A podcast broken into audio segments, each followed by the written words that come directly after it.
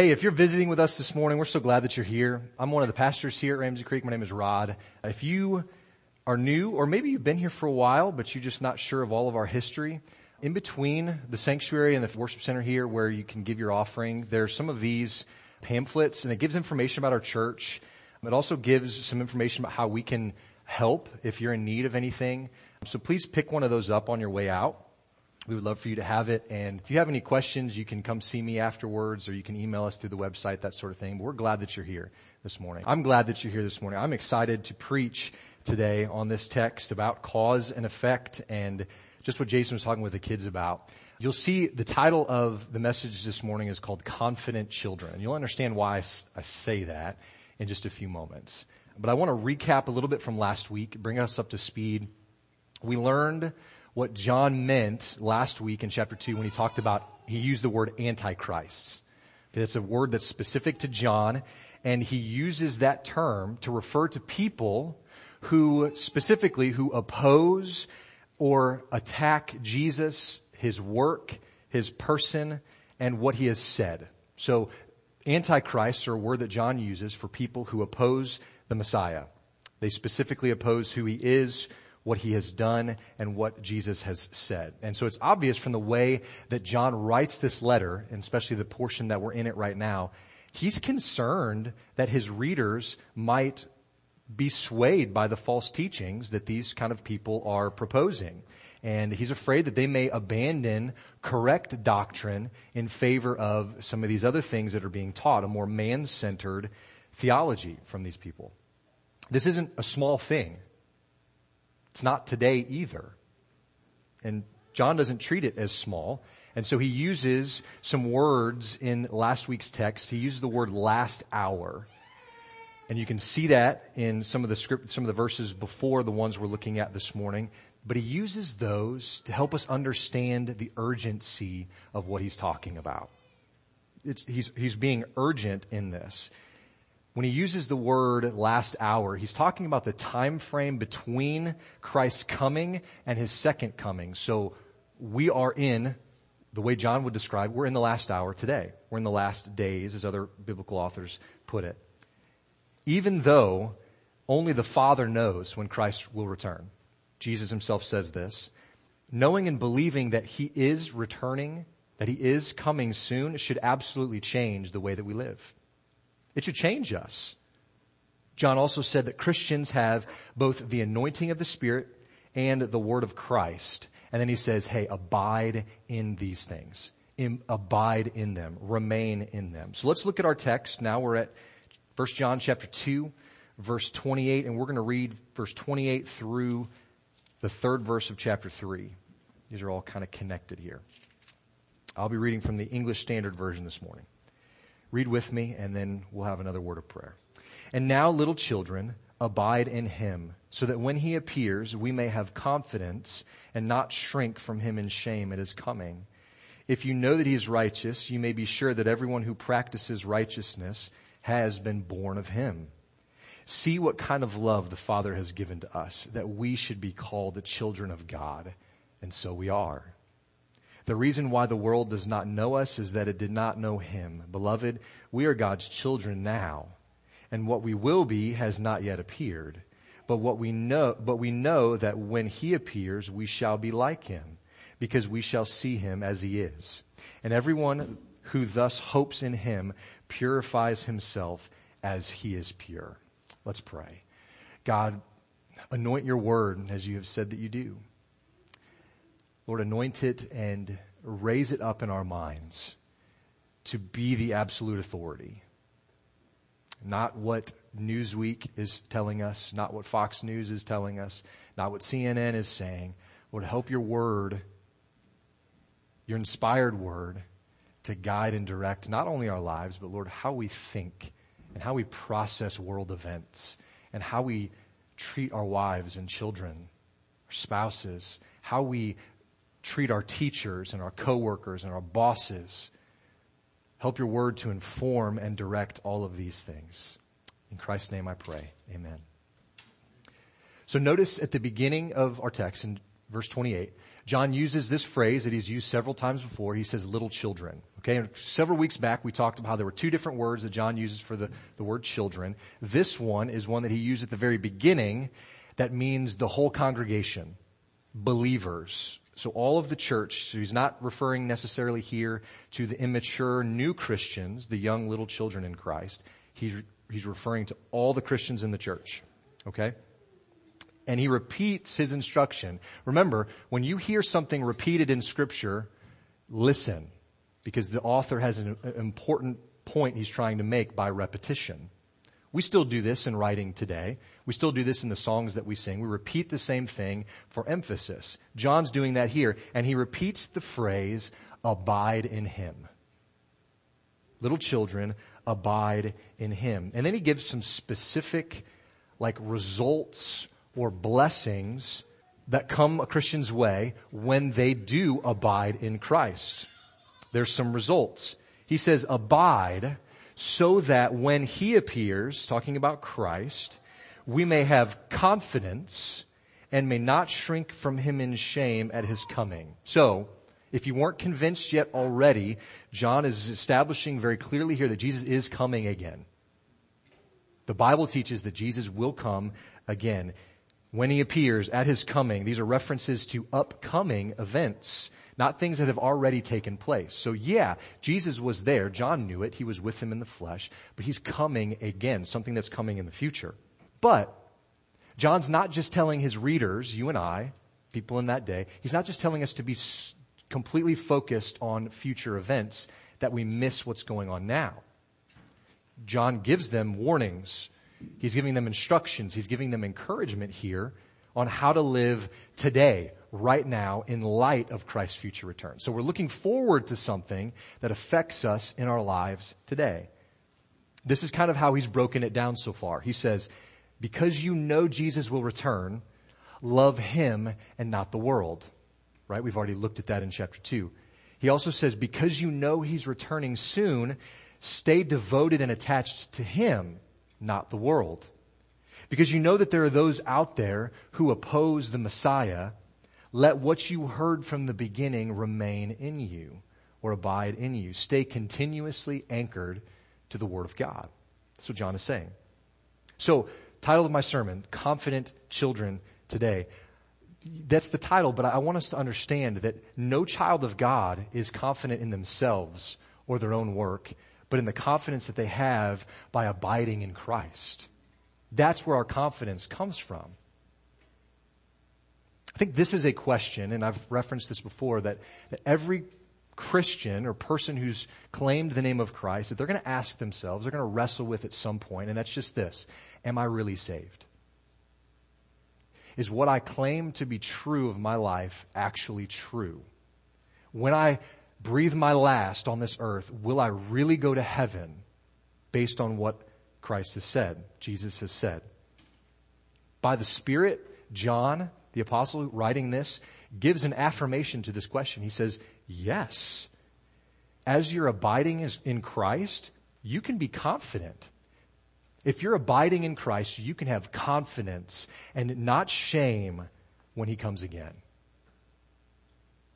Confidence here means boldness. As from the scripture I read at the beginning of the service this morning from Hebrews. May we have boldness to go to the throne. May we have confidence to go to the throne. John uses this word again, and he uses it here in chapter 2. He uses it again in chapter 3, chapter 4, and chapter 5. And in chapter 4, verse 17, he says that we can have boldness or confidence in the day of judgment. That's the kind of that day that we're looking forward to, that John is pointing our minds to when Christ comes again. That's a day of judgment. Here's the first question for us to kind of think about inwardly this morning. What gives you confidence? Sometimes we look for confidence in our abilities, our talents. If you're really good at something, you take confidence in that. People are going to like you. Sometimes our reputation is what gives us confidence. Our personality sometimes can give us confidence. Maybe a life motto. Well, I go back to that. That gives me confidence. All of these things. But what gives you confidence when you think about the judgment day? If that is a day that is coming, and the Bible teaches that it is, What gives you confidence on that day? Maybe it's the signature that's in the front of your Bible that you wrote when you were a kid. Maybe it's your perfect church attendance. Maybe it's your childhood repetition of a particular prayer that gives you confidence when you think about the day of judgment. But what should the confidence of the believer be? Any of those things I just mentioned? The confidence of the believer comes from abiding in Christ. We have confidence in who he is and we have confidence in what he has done. But John says here that we can have, only have confidence if we are abiding in him in those things. I think that the reaction that we have to thinking about seeing Christ when he comes again reveals much about our current spiritual condition. If we look forward to that day with expectation and hope and joy and a day that we can't wait to celebrate, that says something about our relationship with Christ. But if we look forward to that day with dread or fear or anxiety or worry because we're not sure, that also says something about our relationship with Christ. On that day, are we going to run toward Him? You guys have all have had little children run up to you. When a little kid runs up to you with their arms stretched up, how do you respond? You don't just stand there and pat them on the head. Maybe if they're not your kid, you might do that. But if it's your kid and they run up to you with their arms up, you reach down and you scoop them up. Even if your legs are burning, you're gonna, you're gonna pick them up. It's fire in your legs, but you're gonna do it because they're your kid and they, they're running up to you with arms wide open. They're confident that you're gonna pick them up. But what's, what's the alternative that John mentions in this passage? The alternative is not running with your arms wide open, it's shrinking back in shame. The posture that we see in our minds as we think about this day of judgment can show us where we need to go from here. I don't know where you're at. When you think of this, what pops into your mind? I don't know. But you do, and now's the time to start. Now's the time to trust in God and His Word and make changes in your life according to salvation. So are we approaching the throne with confidence today or shame? Now let me be clear. Uh, Jacob, by the Spirit, already mentioned shame this morning after that first song. Is that we're all sinners, but without Christ, we will bear that shame all on our own, and we will not hold up against it. But let me be clear: God doesn't want any of His beloved children to cower back in shame. It's not what God has for you. If you are His child, shame has no place to rule over you. He's redeemed your shame. He is redeeming your shame today. He bore every ounce of it on the cross. He's taken it away. No matter what you've done, no matter what's been done to you, shame holds no power because of Christ. Paul says in Romans 8 1, a verse you're probably familiar with, there is no condemnation in Christ. There's no shame. But be sure to notice what Paul says. I just quoted Romans 8 1. He says that there is no condemnation for those who are in Christ. Paul agrees with John here. Paul says, in Christ, those who are in Christ. John says in verse 28, in Him, talking about Jesus Christ. Our confidence cannot come from our performance. It's like getting stuck in a muddy field and spinning your tires. You give a lot of effort, you spend a lot of energy, but you get nowhere. Our confidence doesn't come from our performance, our knowledge, or even our abilities, none of those things. Look, I, I, I get, I'm repeating myself a lot in this, but I, I, it, I feel like it's something that we need to hear. Our confidence comes from the person and work of Jesus Christ and nothing else. Nothing else. Not us, not some outside force besides him, him alone. So even John's stipulation of confidence based on our abiding in him is a work that the Spirit does within God's children. Think about this. Paul also lays this out in the book of Romans, specifically chapter 3. He says that no one would seek the Lord without the Spirit. No one would do good were it not for the Spirit no one certainly would then abide in him either were it not for the Spirit. But get this. The work of the Spirit, the Spirit's work, does not take the responsibility for right living out of the Christian's hands. It actually gives power and perseverance to those hands. Look at verse 29. John says, if you know that he is righteous, do you think that John knows that Jesus is righteous? Of course. So this is, this is kind of a rhetorical question. John's already established that God does not lie. There's no darkness in him at all. Of course, he's righteous. And he says, if you know that he's righteous, you may be sure that everyone who practices righteousness has been born of him. So think about that phrase, has been born, for a moment. This phrase, has been born, is a perfect tense verb has been born. So it, this can be used to describe something that's happened in the past, but is still continuing on today. Think about it this way. You say, well, my friend Bob, he's worked for the police department for the last 10 years. He has been for 10 years and he's continuing to work for them today. So a Christian has been born of God however long ago that you came to faith in Christ, but you're still being born of Him today new and every day. The Bible has a word for this, sanctification. That's what it is. Big, long biblical word. It's good to know. Sanctification. From the moment of salvation to the moment that you see the face of Jesus, to the moment that you see Him face to face, you are being sanctified. You are being made more and more into His likeness. John says that everyone who has been born of Him then results in something that person practices righteousness. And here comes what Jason was talking with you kids about this morning, cause and effect. Okay? Adults, you, you get this too. There's a relationship between two events where one is the result of the other. So if you know anything about physics or you've been in school recently and you remember this stuff still, Newton had something to say about this. The third law says that for every action, there is an equal and opposite reaction. Okay, that's, that's Newton's law. This is why if you have small kids, and many of you do, if you have small kids and you have stairs in your house, guaranteed your kid's gonna go over and drop things down the stairwell, right? Are my kids the only ones who do this? Okay. And it's, sometimes it's stuff that you don't want them to drop down a stairwell, right? Remote controls, phones, not just pillows and balls, but they do that. And why do you think kids do that? Katie, why do, why do we do that? Well, sometimes it's to get it. Thank you for confessing that this morning. And no, I think you're absolutely right.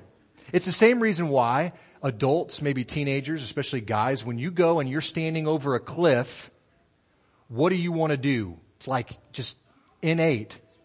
You want to either spit a loogie or you want to throw a rock. I mean, just be real this morning. Katie and I are confessing here today. That's what you want to do when you're standing over a cliff. You want to see what happens. You want to see how it goes when it goes down and gets to the bottom. What sound does it make when it gets to the bottom? This is why kids throw stuff down the stairwell. Cause and effect. So John, the author here, he uses this principle long before Isaac Newton ever figured it out in verse 29.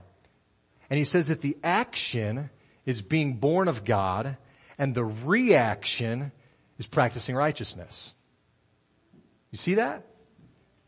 When we practice righteousness and we do what is right, we are revealing that our hearts have indeed been born of God, that we have been born again. So God's action of regeneration causes the reaction of continued righteousness in a Christian. Let me say that again. Kids, those were the, the two big R words. God's action of regeneration causes the reaction of continued righteousness in a Christian. One follows the other.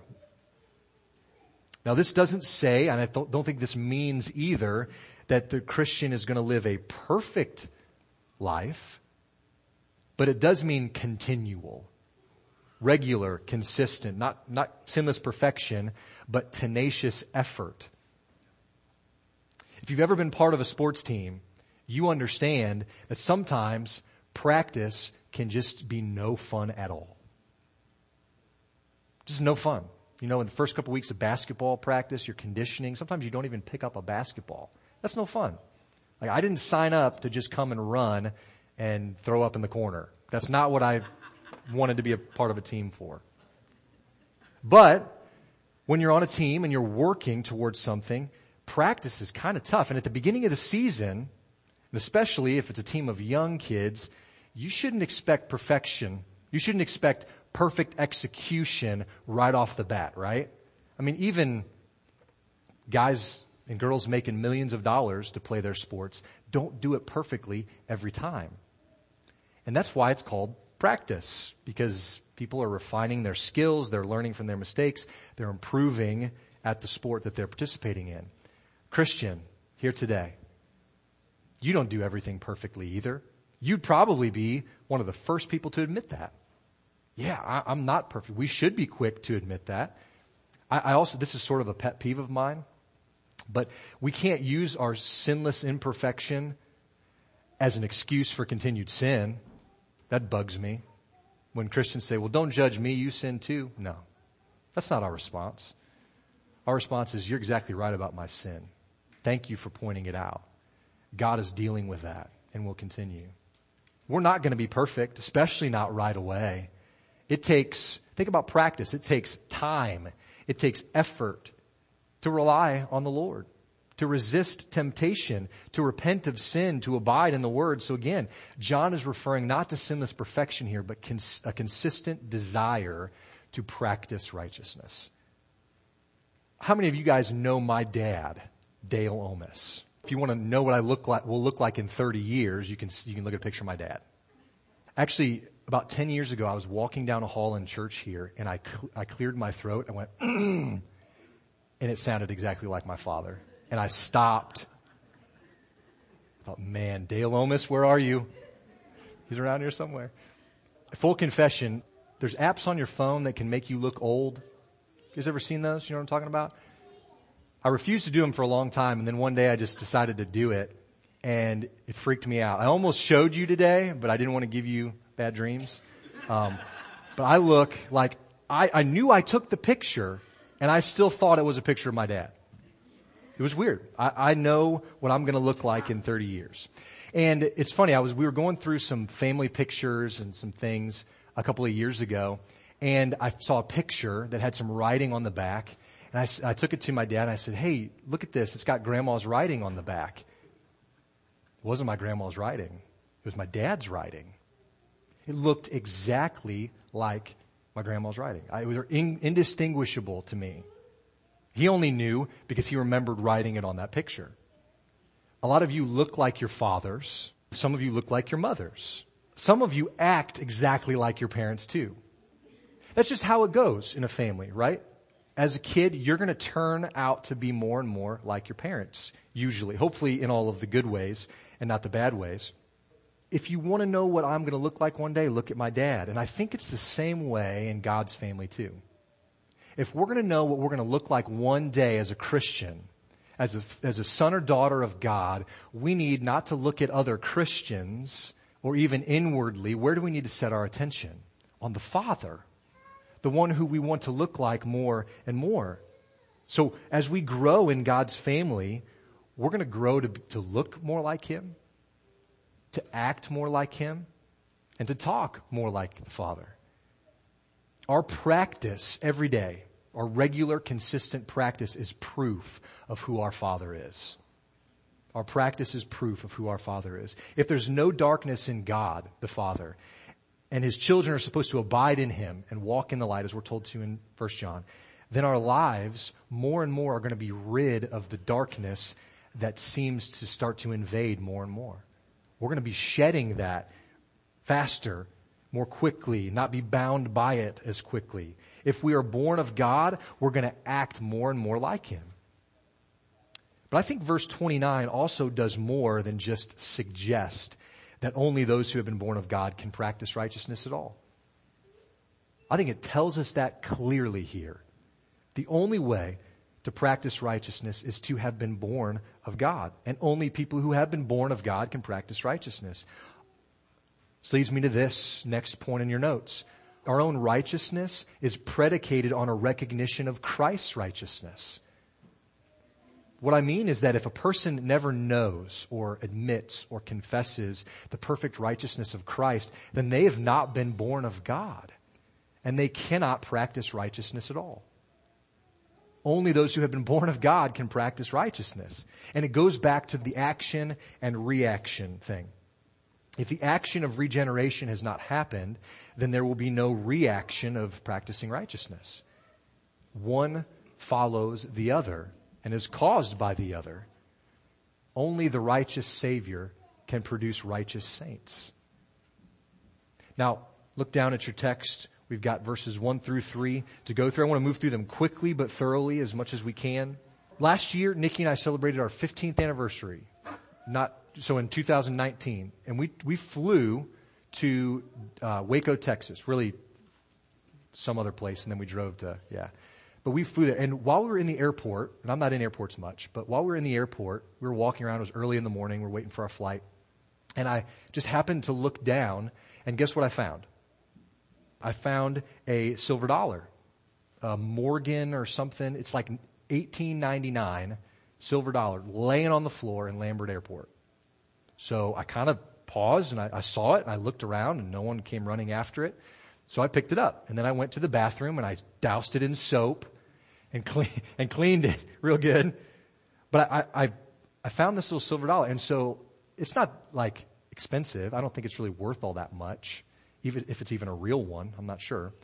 But for the, for the next couple of weeks, I would take that and say, hey, check out what I found. When we were waiting in the airport, I'd show people, I'd say, man, this thing is cool. I wouldn't go spend any money to get this sort of thing, but you know, it's if it's real, it's 100, 100 plus years old. For some reason, I was, I'm proud of that coin. And I showed it to a bunch of people. And I'd hold it up and say, man, isn't that cool? Isn't that neat? And it was just laying there. I think John does that same kind of thing in verse 1 here. Look down at chapter 3, verse 1. See? It's like he's holding this thing up. He's saying, look, look at this thing. Isn't it cool? It's in see what kind of love the Father has given to us that we should be called children of God. He holds up the love of God and he marvels at it. He says, look at it. Look at how cool this is. Look at what kind of love the Father has for us that we would be called his children. We're made in his image under common grace, but we now have a personal love of the Father. If you're in Christ, you have the love of the Father. You've been given a brand new heart. You've been adopted into His family. And get this, He has left an eternal inheritance for you. Forever. More than we could think or imagine. And God is the one who's done this. The Father has given His love that we might be called His children. And John says, and that's what we are. Just plain and simple, matter of fact, it's what you are. You're a child.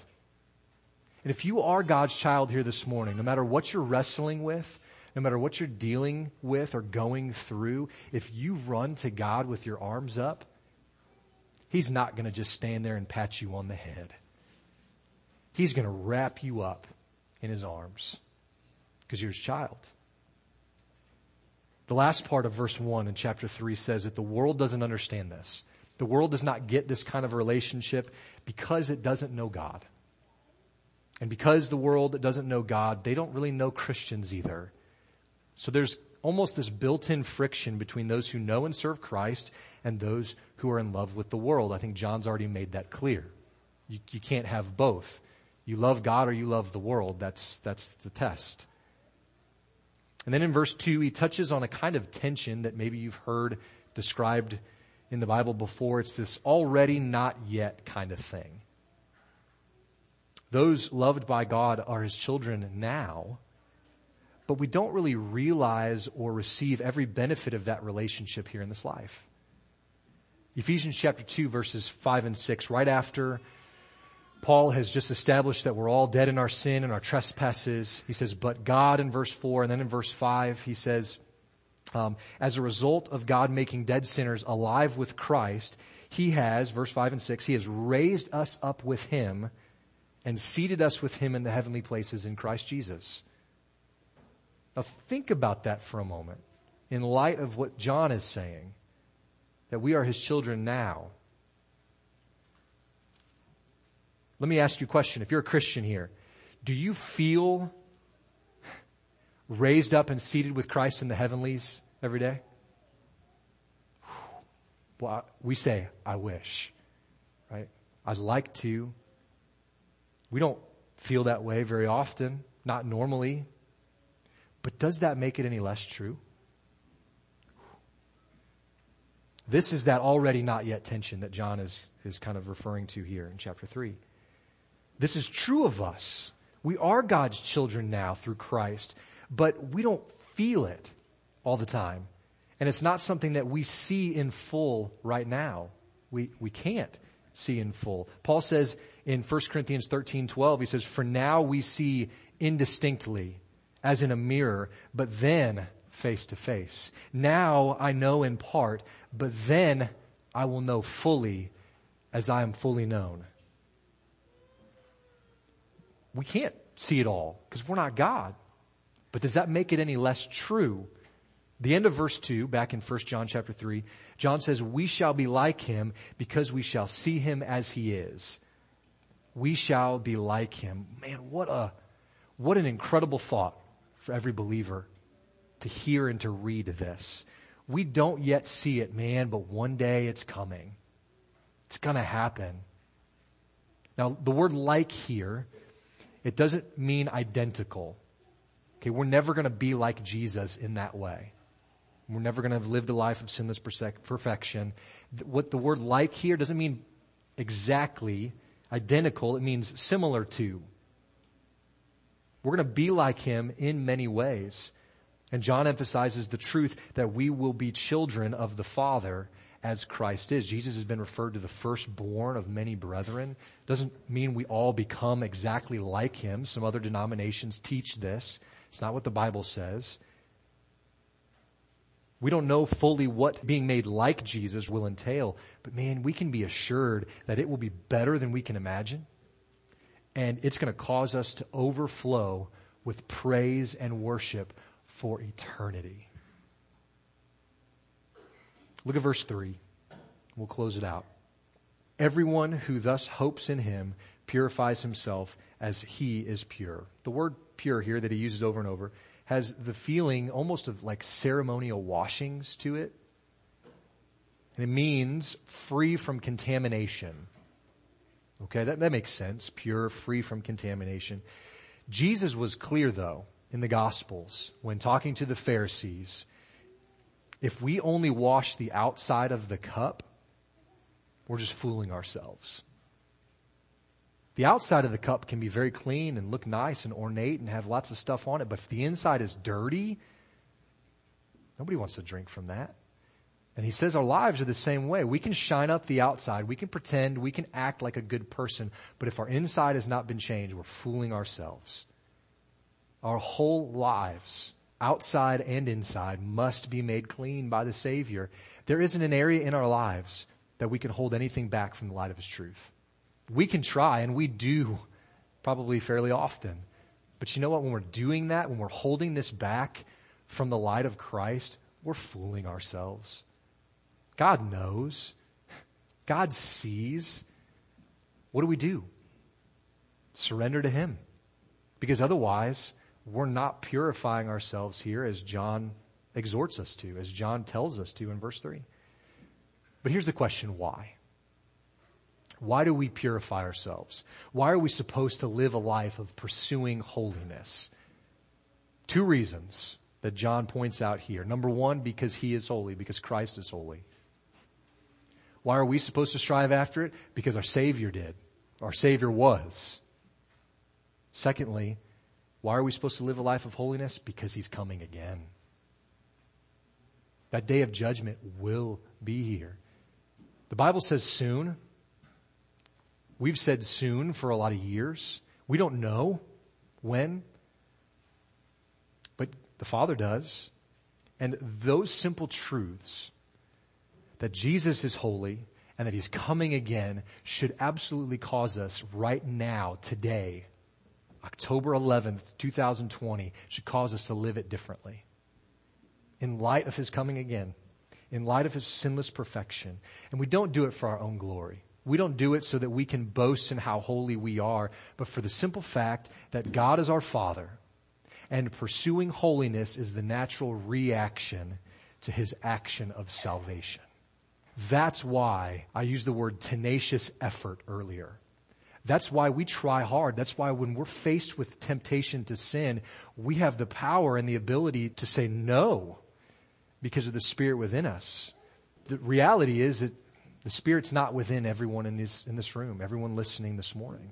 The Spirit blows as He wills. But God also says that for anyone who cries out and calls on the name of the Lord, they will be saved. Let me encourage you to think that through today, right now, as we sing our last song, as we get prepared in our hearts for a baptism in just a few moments. Think about what the baptism shows is new life in Christ. Is that true of me this morning? Let's pray. God, we thank you that holiness is not, it's not a burden, Lord. The psalmist says that obeying your commands is like sweet honey to his lips. Lord, I, I must admit that I don't always view your commandments, your words that way. Sometimes I see them more as a burden. I see them as restriction for my joy. And Lord, I need you to break, break me free of that wrong theology and convince me of the truth that only a pursuit of holiness by the Spirit results in, results in a joyful life. So Lord, uh, we thank you for Christ's example. But more than his example, Lord, we thank you for who he is. Because of his sinless perfection, his death on the cross paid every sin of every person who believes. And so, Lord, as we sit and we, or we stand and we sing today, Lord, I pray that you would move in our hearts by your Spirit, convict, rebuke, correct, train us, Lord, that we might become mature believers in you, not for our own glory, Lord, but for yours. In Christ's name I pray. Amen.